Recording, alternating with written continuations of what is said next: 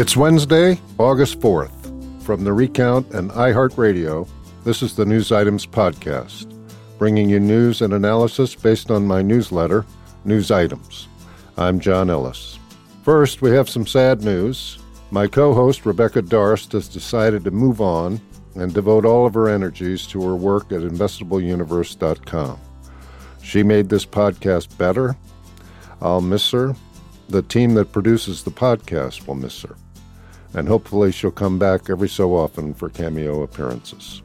As for today, we have a conversation with Andrew Sullivan. He is unquestionably one of America's most prominent public intellectuals, and he has been just that for more than 25 years. Andrew became the editor of The New Republic at the ripe old age of 26. And from that perch, he published hugely influential pieces on everything from marriage equality to Hillary care, race, and IQ. In 2000, Andrew started one of the first blogs that really took off. It was called The Daily Dish. It was hugely successful, and after stints at publications like The Atlantic, The Daily Beast, and New York Magazine, Andrew has now moved his work to Substack.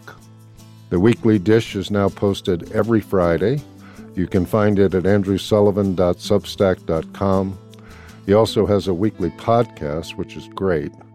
Andrew, thank you so much for joining the podcast today. We really appreciate your taking the time to talk to us. There are a few people I'd be more prepared to talk to, John. Thank you so much for having me. I'm most grateful. So, we're here in part to talk about your new book, a collection of essays called Out on a Limb Writings from 1989 to 2021. I was up in Maine over the weekend, and people said, the first question you have to ask him is how did he get to be the editor of the New Republic at the age of 30? So I want to uh, ask that question on behalf of a number of our listeners.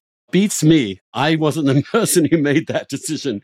Uh, it was actually at 26, not 30. 26? Was, wow. 26, I was asked to be acting editor of the New Republic. And that summer, I turned 27. And then in the fall, was asked to be editor. And you'd have to ask Marty Peretz, really, who asked me. It really, um, to be honest with you, it blindsided me at the time. I really didn't think it was going to happen at all. And suddenly it did. I think the answer is that the politics of the New Republic were always fraught.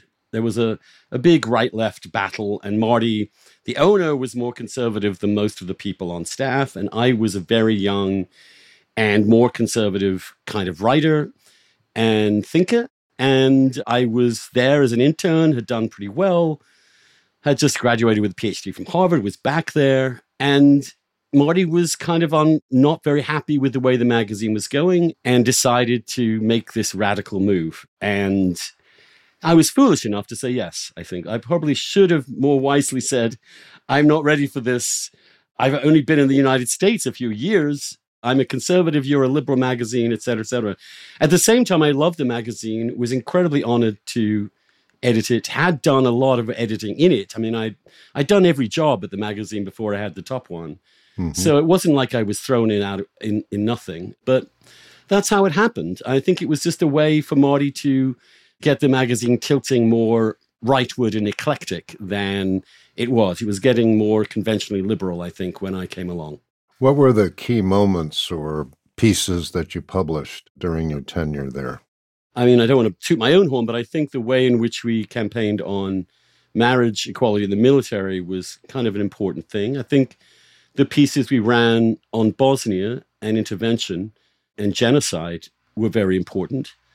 We ran some really brilliant pieces by Camille Paglia, for example, which really introduced her to the mainstream in a way that hadn't been done before. And the things that I was most known for was really putting rather dangerous and difficult ideas into circulation. So, for example, we had a piece that really took apart Hillary Clinton's healthcare plan and helped kill it, we're told. I mean, I don't think any magazine has that power, but we definitely changed the debate on that. We changed the debate also by airing a symposium on the bell curve, which was hugely controversial and still is. But I felt kind of an interesting topic to be aired out in a magazine of opinion. And we did it. It was actually the best selling issue of the magazine in its history. So, though, and I think we covered more cultural social things, race more than we had done before. And we did we did really well.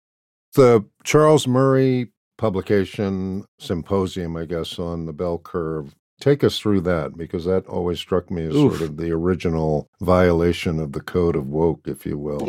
yes, it was a a violation against the cathedral, really. Well, I Charles came to me and said, "I'm writing this book, and this is what's in it." And I, I was, I we'd published Charles many times before. He was actually incredibly influential in the 90s and 80s in reforming social policy in the United States, especially on welfare.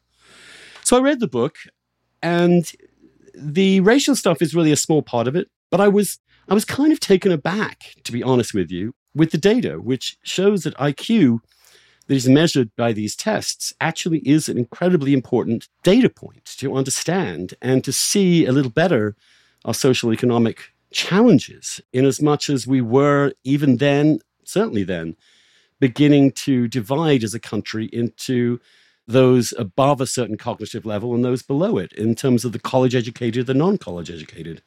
And that book was really all about how are we going to tackle this growing divide, which I think you know, 30 years later is clearly a real problem.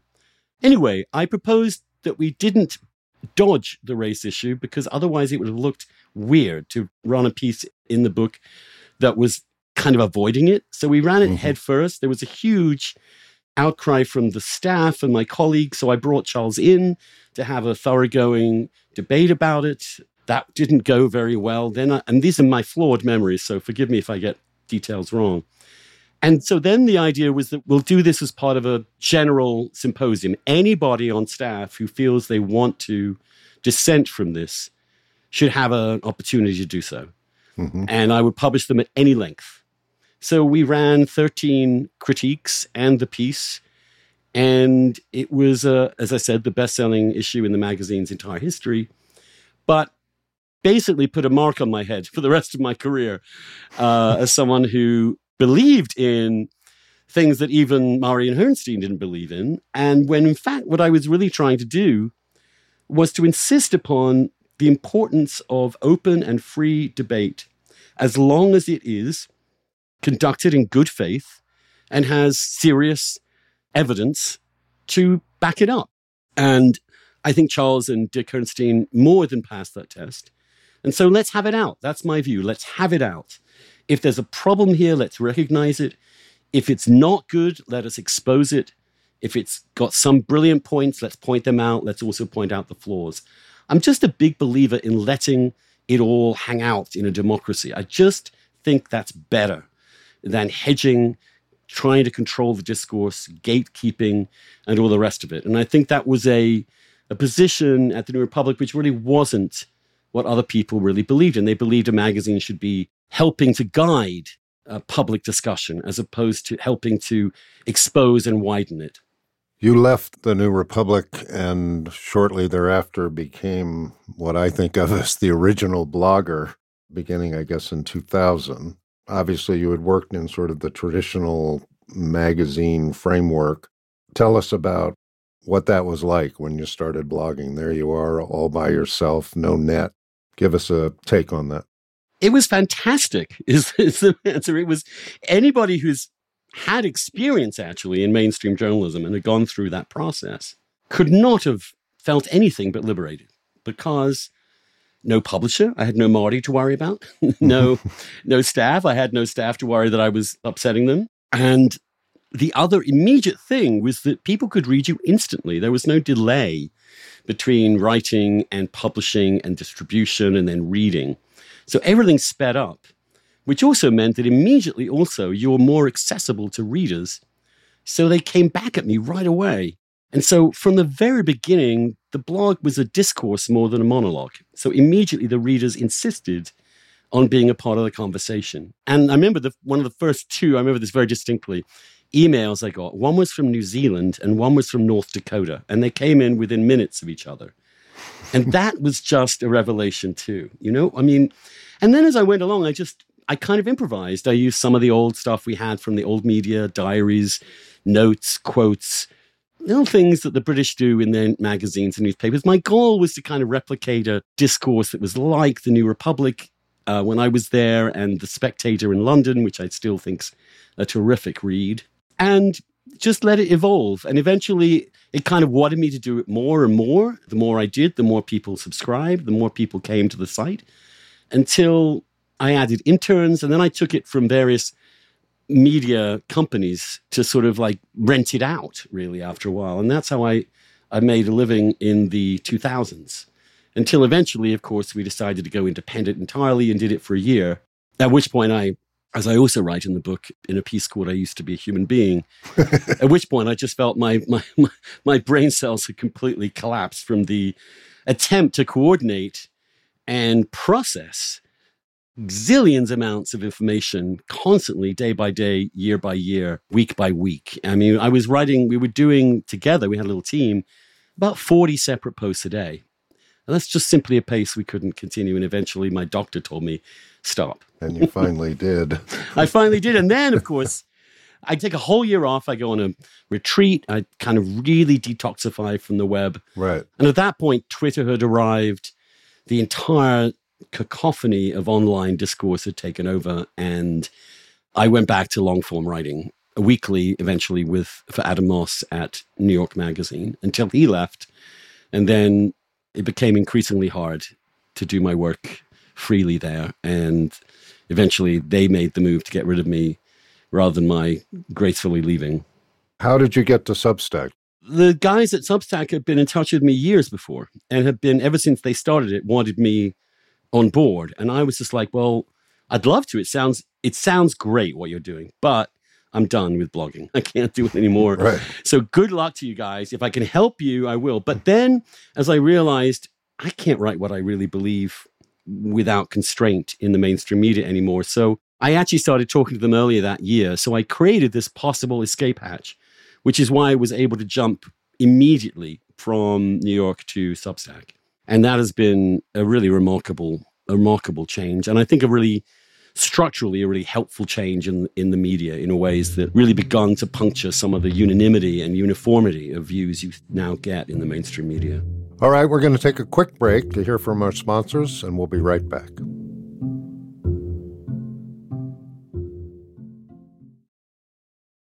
Welcome back to the podcast. Tell us just a little bit about Andrew Sullivan Inc. You obviously produce the weekly dish and you have the podcast. What's the staff?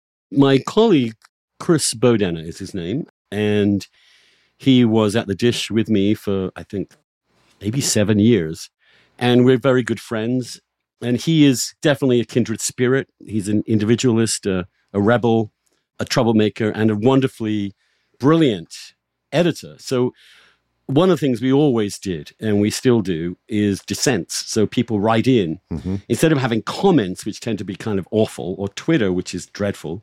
Right. We get smart people to write in some very serious critiques, and he is in charge of creating that. So I have to respond every week. So he creates a diversity of opinion within the blog itself. And we have a, you know, we have an accountant and a lawyer and people to help us, but it's remarkable what two people can do. It is. Tell us your thoughts on the rise of Trump. You've written a lot about it. Well, I think that there are some tendencies for conservatives which can be bad. and one of them is the notion that we've we know it all. We've got it nailed. We control the world. There's a truth, a certainty to everything, and we just impose that. And that, to some extent, comes from some of the religious underpinnings of some elements on the right, but also, and it's true also on the left, by the way, this obsession with certainty. So that lack of skepticism, lack of humility that emerged.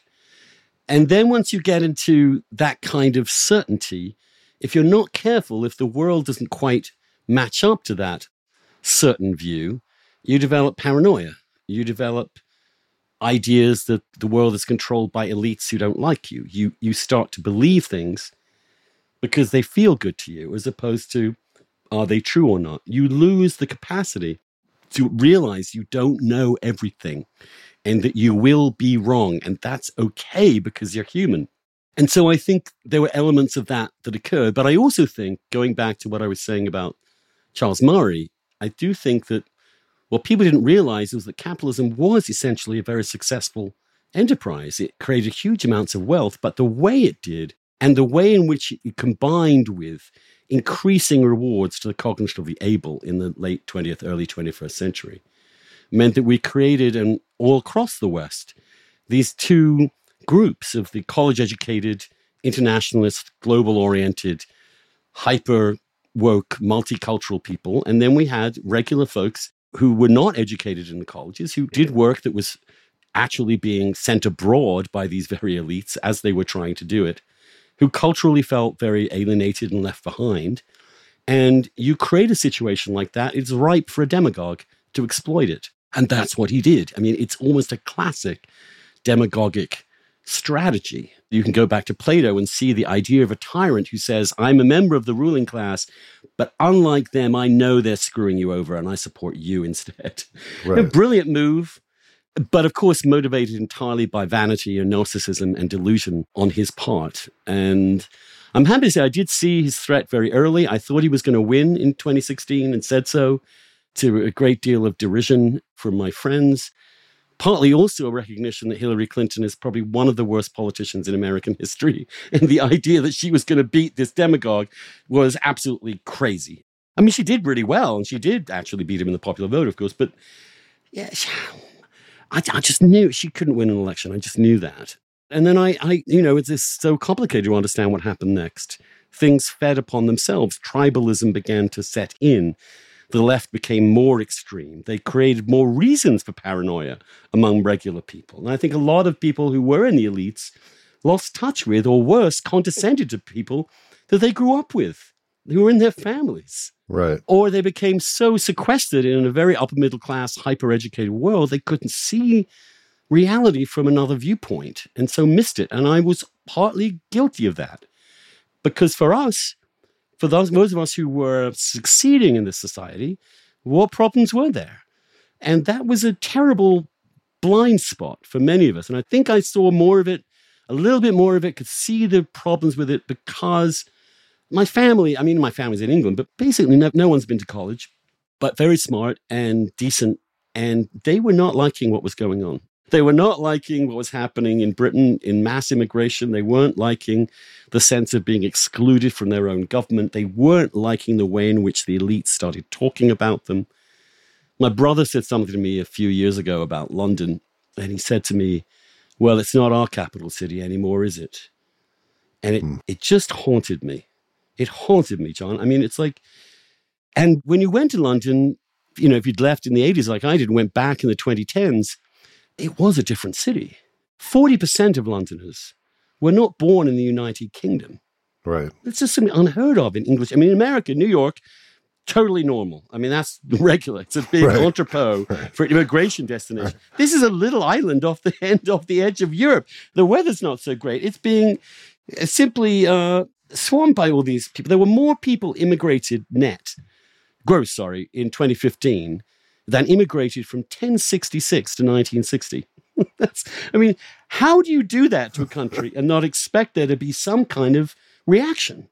And I was for Remain, just as I was reluctantly for Hillary, because I really thought there were too many risks and unknowns involved. That part of my conservatism kicked in. Right. But having seen since, especially seeing how the elites responded to the populist victory, mm-hmm which was not to understand it and to try and figure out maybe how to co opt it or how to engage it, but merely to condescend and to ridicule and to demonize it, made me think, well, these populists had a point, didn't they? They weren't crazy. They were not wrong. These people really do feel contempt for them. I heard it. I heard it myself everywhere. Yes. And so I became more pro Brexit, to be honest, since it.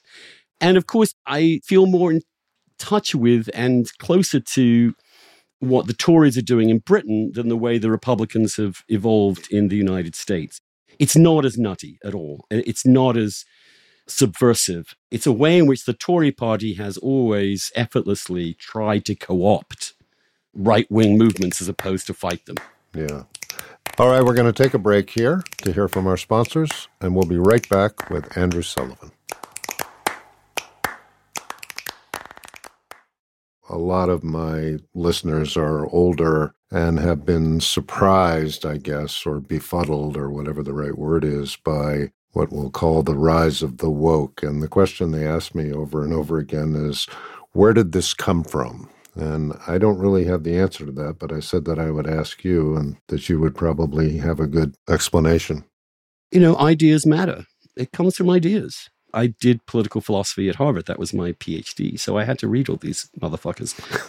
the expression of the, unreadable in the first place, but appealing in certain ways because it's always appealing to understand and believe that the, the, country you live in is absolutely a fraud and a farce. Every young person wants to believe that and wants to revolutionize everything. This is not so it has that appeal. Right. Its second appeal is that it runs with the grain of human nature in ways they the people who advocate it don't really want to concede, which is that we like categorizing individuals on the basis of a group identity. Mm-hmm. We feel more comfortable. Oh, that person's black. I put him in that category. that person's white. I put him in that category. What our civilization has attempted to do, it hasn't succeeded, but it has attempted in a way that no other civilization has attempted to do, is to disaggregate identity from the individual and to treat individuals as individuals, as citizens, without an identity first and foremost, and to conduct a the constitutional system on the basis of reason by individuals. This is very hard. It's counterintuitive. It goes against the grain. We are naturally more tribal. And so, wokeness, which turns us back into tribes and denies our individuality, is in fact always going to be a potent, have potent appeal to people, just as racism does. Anti racism has the same characteristics in as much as it requires you to constantly see people entirely in terms of their group. It adds that you have to then see these groups as playing out in a world in which there is nothing but oppression or the oppressed. That the reality about the world is really about power, not about freedom, not about actual diversity, not about individualism, not about doubt, not about free association, not about invention, not about creation, but about power and oppression. So it's all zero sum, whereas our system is non zero sum.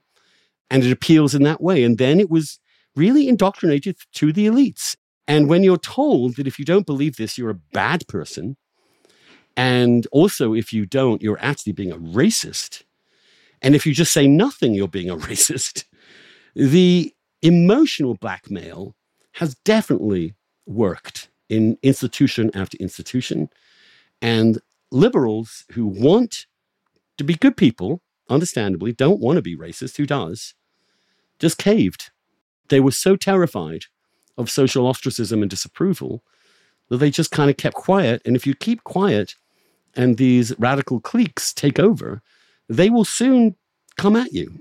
So I don't think it's that bit of a mystery. And I think also there's a sense in which this is kind of a natural endpoint of egalitarianism that everything has to be the same, everything has to be equalized mm-hmm.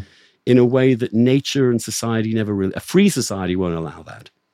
So it's also the classic liberal versus conservative idea that, in fact, we're going to fix the society so that no bad things happen and everybody is equal, as opposed to the conservative says, Are you kidding? the, the only way you do that is by having a government so powerful and so brutal, is going to come in and tell you what you can and cannot do, what you can and cannot say in ways that are inimical to a free society. And, you know, that I think is what's happened. And I watched the media, especially, collapse. They did it partly also, there was a weird twist here that as the 2000s happened, as mainstream media revenues collapsed, their model was beginning to really go into the shitter, they decided they had to put out a lot of links, had a lot of traffic.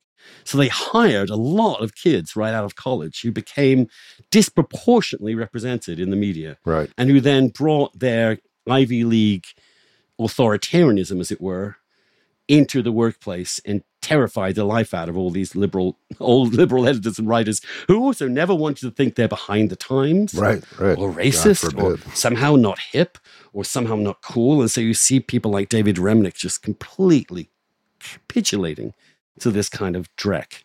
My hope is that it gets so boring eventually people will move on. I mean, these magazines are very hard to read because you just know exactly what they're going to say. It's the same hoary old cliches. And, you know, you the New York Times op-ed page has little pictures now so you can see whether the person is really trans or black or anti or whatever. And they all have the same, exactly the same view of the world.